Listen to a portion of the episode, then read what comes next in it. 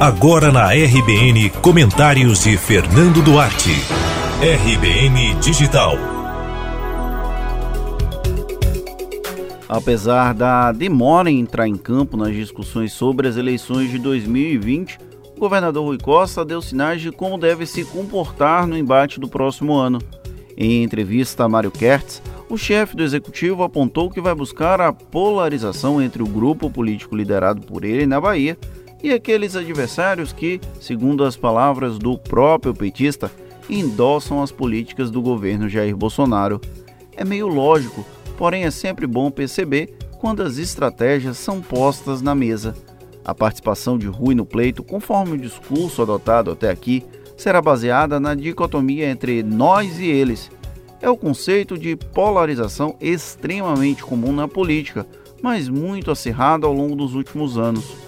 O investimento foi tão intensificado de 2013 para cá que os movimentos petistas e antipetistas ganharam força a ponto de dominar o noticiário quando se trata da eleição.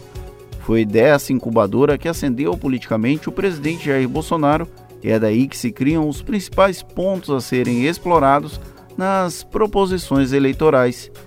Rui vai buscar atrelar aos adversários políticos, em especial os ligados ao prefeito de Salvador, Semineto, o ônus de manterem uma relação próxima com Bolsonaro e as medidas consideradas impopulares adotadas pelo presidente.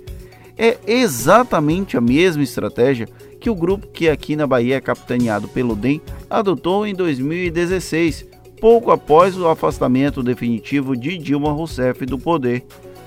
Só que com sinais contrários. O desafio é fazer com que essa percepção pregada pelo governador venha efetivamente a grudar nos opositores. O próprio Assemineto identificou que Rui e seus aliados devem adotar essa postura, tanto que em discursos públicos o prefeito tenta de alguma forma não se vincular integralmente a Bolsonaro. No mesmo momento em que o governador falava sobre essa estratégia, o presidente estadual do DEM, deputado federal Paulo Aze, criticava a polarização política no Brasil, em um contraponto aos investimentos recentes do petismo, especialmente após a saída do ex-presidente Luiz Inácio Lula da Silva da prisão. Essa dualidade é essencial do ponto de vista de construção discursiva para os embates nas urnas. Na Bahia, temos dois grupos políticos disponíveis que seriam diametralmente opostos se não houvesse um nível de polarização que, de alguma forma, criasse uma interlocução entre si.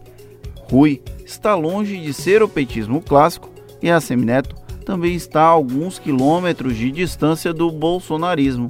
Por incrível que pareça, essas diferenças muito mais aproximam do que afastam esses dois grupos, ainda que neguem com veemência. Por enquanto, todas as lideranças ainda estão numa fase de planejamento de como devem efetivamente se comportar durante a eleição. No entanto, já é possível identificar quais serão as principais vertentes, e os dois grupos vão tentar explorar as falhas dos adversários.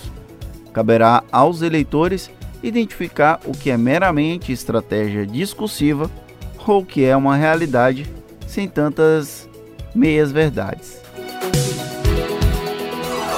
Você ouviu Comentários de Fernando Duarte.